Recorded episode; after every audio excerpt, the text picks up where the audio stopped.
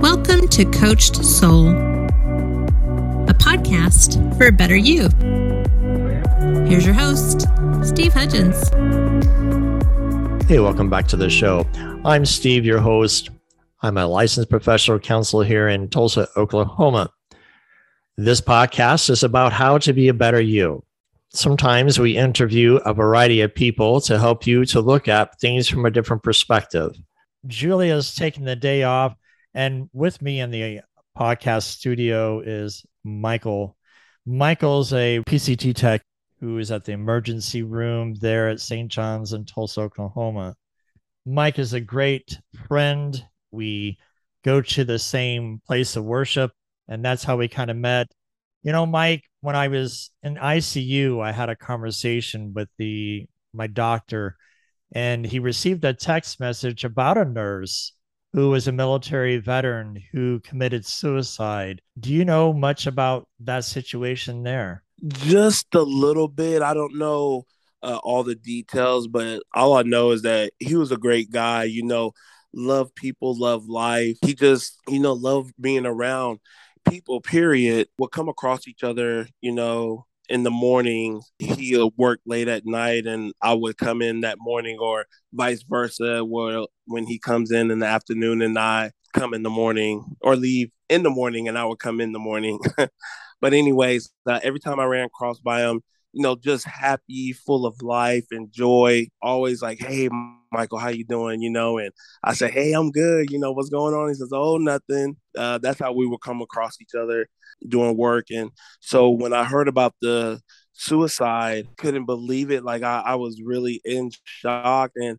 I just, you know, I, I wonder why or what happened or what caused this incident. We we all go through life with with with difficult and just, just a lot of things going on. And I just, I, I can't imagine, you know, what what process and what he went through going through that. I, I can say, you know, when when I was homeless, I, I had went through something similar to that and I almost took my life and and I can explain that to you, Steve. So about 2017, uh, around August, I just was in a toxic relationship. Things wasn't going well, and I was working at the hospital at the time, and I still am now. But Zumba, I don't think I've told you about that. I, I used to teach a, a, Zumba class at Lifetime Fitness. At the time, uh, like I said, me and the other significant, we were having a real bad relationship, and that ended and I basically had nowhere to go. Like I was living with her,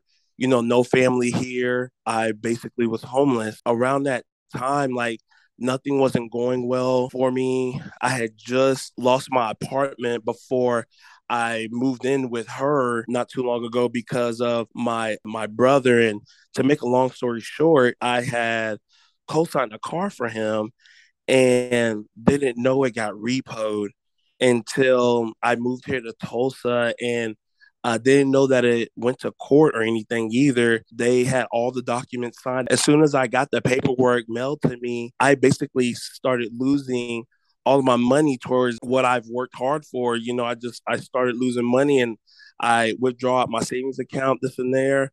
You know, they basically took 35, I think they said it took 35% out of my check. So me think, you know, I make this big check. Now it's, you know, I have this amount left. And I literally can't do nothing. I can't even pay my bills. I mean, life was just really hard and it was rough. And, you know, I, at the time I wasn't going to church. When when I taught Zumba, like I that was my like getaway from everything. Like I thought life was just, you know, so good you know that i can just do zumba and i'm fine you know that was like my my high as, as you can say my high. When, when you think about homelessness there's a stigmatism that's there that people just kind of give up. And yeah. you know a long time ago there was a a guy who they called a man with a golden voice mm-hmm. radio disc jockey there in chicago who lost his job lost everything due to alcoholism and and, and drugs and was on the streets for 10 years mm-hmm. and was rediscovered. And that's a whole different story. But when it comes down to homelessness, I mean, here you are trying to do a good deed for your brother. And you had no idea that the hardship of financial situation was coming down not only him, but it affected you. Yes. In, in, in such a way. Yes. You, you know, when you think about home, what, so what did you do when you were homeless? Did you try to find shelter? What, what happened? So literally, I would stay in my car if I needed to. And see, this is when I, I taught Zumba at the time as well. And so whenever I taught class, I would charge my phone and my iPad. I would literally, after I left class, like I would just sit at Lifetime parking lot or go to the hospital in the garage and lead and sit there as well. I, I try to make it through life. You know, I took a shower there at the gym when I needed to. If I want to watch TV, I would go to like Buffalo Wild Wings and just watch TV and then, you know, just sit back in my car. It was so weird that year because that year it wasn't even hot around August, September, and October of that year. I was really shocked because I just thought about like, oh my God, the heat. The heat is going to be bad for me. You know, I have to leave my car on, you know, to get cool. And I I never did have to use the heat, which was like so bizarre. I, I seriously just made it through. I seriously do not know how like I really made it through and it's nothing but God that made me get back on my feet. I thank my friend here, Chris Cordray, because he really got me to like get me back up on my feet because I seriously like I think that day before he had talked to me, I was just gonna end my life there. Talked to him that night and told him, you know, I was homeless and you know, like I I really had nowhere to go and you know, I thought about ending my life and he was just like, "Man, Michael, I got you. You know, don't worry, I got you." And so him so, doing that like oh, go ahead. No, I was wondering, I want to interject here. When when you're in homeless, how, how long did you stay homeless until you let somebody know your condition? Uh for almost it was three and a half months Oh wow. And that was the longest, yeah. And I seriously like didn't know what to do. Like my my mom and dad, you know, they're in they were in Lawton. Uh, my brother at the time, you know, he wasn't he wasn't making ends meet, and my parents were helping him. And so at the time, like I knew that I needed help, but didn't know how to ask. And so it just I, I didn't want to seem like I was like sorry you know like i didn't i wasn't worth nothing like nobody can help me. And so i i seriously didn't know how to ask somebody. Uh, i went on, on on faith and asked uh, chris could i stay with him for a couple of weeks? Seriously like that helped me that lifted me up so much. And oh my gosh like i don't know how or or why i got back on my feet but i'm telling you god was there through it all. He he was there, and uh, I know the last day when when I felt like I was going to end my life, that day I uh, told God like, I'm here, I'm done. Like this is this is me. Like I, I need you. I need you so much right now. And I cried. I cried so much. I, I man, I can't even imagine how how uh, much tears I shared. I, I want to go back a little bit when you're in this homeless situation, didn't know who to ask. Do you think a lot of times that's what happens to the people that are homeless? They just don't know what to do, who to ask, or how to get back on their feet. Is it you know, a, is it a pride thing or? For me, it, it was a pride thing because mm. I've always been this good guy, you know, and, and uh, mom and dad raised me right, you know, raised me in church, and you know, I uh, was always like this upbeat, you know, good guy, always just uh, fun and full of life. And you know, now I was at my lowest point. I couldn't even get anybody to be happy for me. Like I, I was just down and sad. Like I, I couldn't do anything. You know, we, we hear churches say, Won't you come we'll help you? What was going through your mind about not asking a church for help? at the time I wasn't even going that church, and mm. if, if I did, I, I seriously would have asked the church. And if you know something had happened where they couldn't or they could, I I can tell you what I would have done. If I did like I said, if I did ask the church, um, uh, I just I would have, but I of course didn't have a church home. You know, I wasn't with anybody, and so yeah, at the time, I like I said, I just I was at my lowest point and didn't know who to turn to. So here you are at your lowest point, not knowing who to talk to, who to turn to. I mean, I can't imagine people like Robin Williams. I mean, here here's a mm. famous comedian. Yes. Even even recently, Na- Naomi Judd. Yeah. Shot and killed herself. And it's like, I know what you're talking about because when I had that 34% chance of living with cancer, mm-hmm. a lot of other stuff was hitting me at once. Yeah. And and I don't want to take away from you, but when you hit that pressure point, you begin to ask yourself, is there a reason to exist?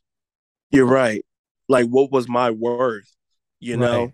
Like I I seriously like doubted myself. And I mean, for a while, like it, it just didn't happen, you know, overnight. But I did for a while, even when I taught Zumba, like, uh, and when I was homeless at the same time, like, why? Like, what's my worth here on on earth? Like, what what am I doing? You know. But but do you think with Zumba, it's music. It gets mm-hmm. you motivated. It gets you moving fast. Mm-hmm. So that type of movement didn't help. You know what? It did for a second. Mm. And then I and then right when music and all the stuff ended, the class ended, I went back to just down. It just it literally brought me down. You know, I'm glad you mentioned that because we need a sense of community. Yes. And and I think when you were teaching the Zumba, you had a community. Mm-hmm. You you felt a place of belonging. Yes. And when that was done, that euphoric experience just disappeared. Mm-hmm. And here you're back into that depression state. Yes. So when you were going through just the thoughts of suicide, what were you thinking? Like jump off the Golden Gate Bridge? Were you thinking of overdosing? What what was going through your mind at that time when you had a low point? At the time, I seriously either thought about doing pills or just getting a knife and then just like slitting my throat. That's mm. that's how low it it got. And where did you hear the voice to say you are enough to where you decided I can't go through with it? So I think it was like the end of that third month, or yeah, the end of that third month. Um, I just got off of work and I sat in my car and I just started crying.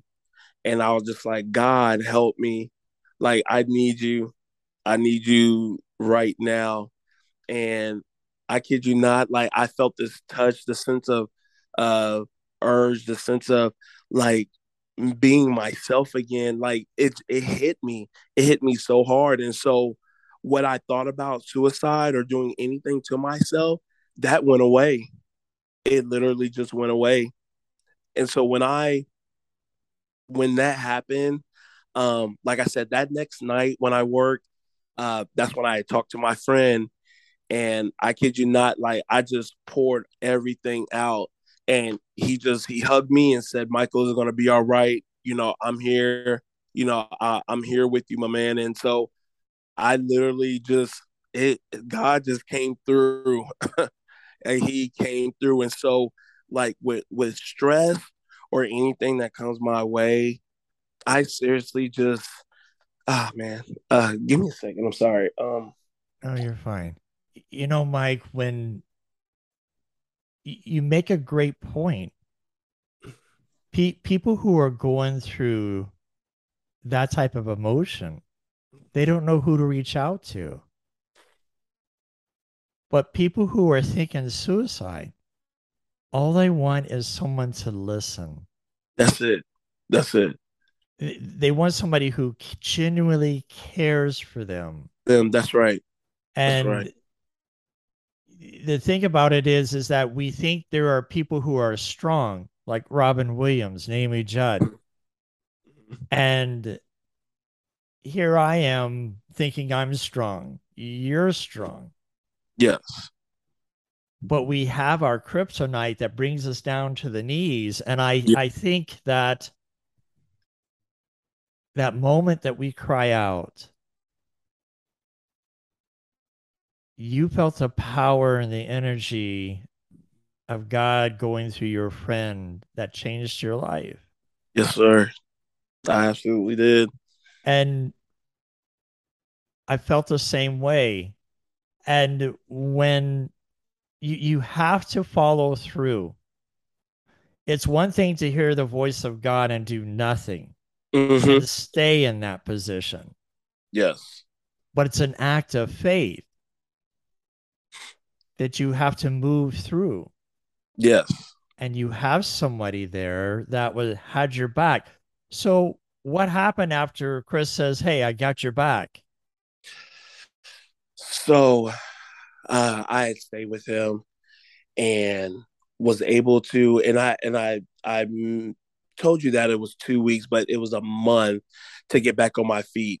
I literally just started saving here and there a little bit because, like I told you, they took 30, 35% out of my check. And so, whatever I did make, I could work as many hours as I want. They took mostly all that check. And I'm telling you, when I look at that check, uh, Steve, it about killed me every time, you know. And I, I literally paid this car payment for almost two and a half years before I got back to where, you know, I was able to live it and do the things I need to do and to save, you know, here and there. And so, man, it, it was rough, but I made it through. Stuff that I, you know, go through now or, you know, than I did back then, like the stress that I had when I was homeless, like now it's nothing. Like my wife now, you know, sometimes she has things that, you know, she's stressed about. And I said, babe, don't worry about it. God's got us. Like, do not worry. You know, I, I heard the saying say, pray and don't worry. And that's what I literally do is pray and don't worry because God is in control of everything, of all of our situation, of all of our needs. And so when he's there, anything is possible. You know, miracles are performed. Uh, we just serve a, a mighty God. You know, Mike, you and I come from somewhat of a faith background. hmm and we've been hit and and, and people outside that maybe non-christians or those that believe in god but don't do much hmm it it's impactful Yes. because it's we want to blame god and god is not to blame he's not this genie that puts us wherever he needs to put us like zeus You're right. And when you think about your story, what do you do with somebody who doesn't believe in God? Oh man. You know, that's a good question. Um, I mean, I would literally tell them my testimony, but you know, like like for me and you, you know, it's different because we go to church, but like you said, for for a non-believer, um, it wouldn't be hard to tell them that and to get them to uh what I want to say, get them to uh, believe, you know, but like I said, like we can't we can't make people believe and make people love God the way that we do, the way that we understand, you know, that that has to come from them. You know, all we can do is tell them about what God has done for us or give us give them our testimony about how God deliver us from, you know, whatever situation, you know, and it's on to them. If God touched their heart, it's a long shot, but hey, if I can give my testimony to somebody and help somebody else out, hey, I did something. And and it's not even to me, it's God that did that. I I would be seriously uh, proud of that. And God, of course, you know, He's just just love love people. Period. And that's how you know we're supposed to be. We're supposed to love everybody. Period. You know, my parents have always told me to love unconditionally. You know, old, white, black, Indian, red, whatever the case may be, whatever color or race. You know, I've always loved people regardless like I said, you know, just by telling a non-believer something about about my testimony, you know, hey, if they believe, that's great. But if they don't, hey, I got my story out there for them. You know, the the thing about it, Mike, is you and I connected when we went to a men's gathering. Yes. And hearing each other's story and we we, we bonded, we connected. Oh yeah, very touching. And one of the things that I think we need to really emphasize, you know, the the good book talks about confessing your sin. Well, mm-hmm. to me, sin is a God term. Mm-hmm. It doesn't bring it to humanity. And what mm-hmm. you and I just did in this podcast, we talked about our humanness. Mm-hmm. So when we confess our humanity, mm-hmm. there is so much that comes from it. Yes. And one of the things I tell my clients that come see me for therapy is that we confess our humanity because mm-hmm. what it does, it removes judgment out. That's it. Because that's when it. you put sin in there, that's judgment from God. But when mm-hmm. you put humanity that you and I are talking about here, it should remove judgment. Yes. And put empathy and grace. There you go. Because you took a look at faith, I took a look of faith, mm-hmm. and I've been blessed tremendously. Yes. Amen. You know, yeah, I had a spouse that left me because of my mm-hmm. health condition. Mm-hmm. But during this process, he's redeemed me and blessed me twice as much. Amen. And you look at your situation, you went from a toxic relationship and you're married, you're uh-huh. successful, mm-hmm. and I hear you got a baby coming on the way. Uh yes, sir. We're very excited. November 17th. Uh, she is 30 weeks now the doctor measured her, the OB doctor measured her at 31 weeks. You know, like you said, God has blessed me tremendously. Uh, married a wonderful, and I mean, a virtuous woman. Like, oh my gosh, like she is just amazing. I kid you not. I mean, because of her, I'm about to have two kids, you know, and I never thought I would have kids, you know, and so just having Maya and uh, the little guy Quincy that's about to be here with us uh, is is just amazing, and to see God's creation made that way coming, you know, from her is just oh my goodness, you so know. Mike, so I, I, I, it just makes me so ecstatic to hear where you've been and where you are now. Yes. And you know, we're running out of time, and and mm-hmm. to close, I want to make this point to our listeners. You have to get connected. There is no shame in asking for help. Not at all. You you have to have a sense of community. There you go. And if you feel that you are at a point of taking your life, please mm. call the suicide hotline. Yes. Grab a friend, talk to a friend, talk to someone who really wants to help you mm-hmm. because ending your life is not just worth it, it only begins a life of pain for others that are left behind. Amen. Mike, thank you so much for today and sharing your story with us. Hey, Steve, appreciate you for having me. Yes, sir. Thanks for joining us today. We hope to have you back next week. Until then, be safe and be kind. Thank you.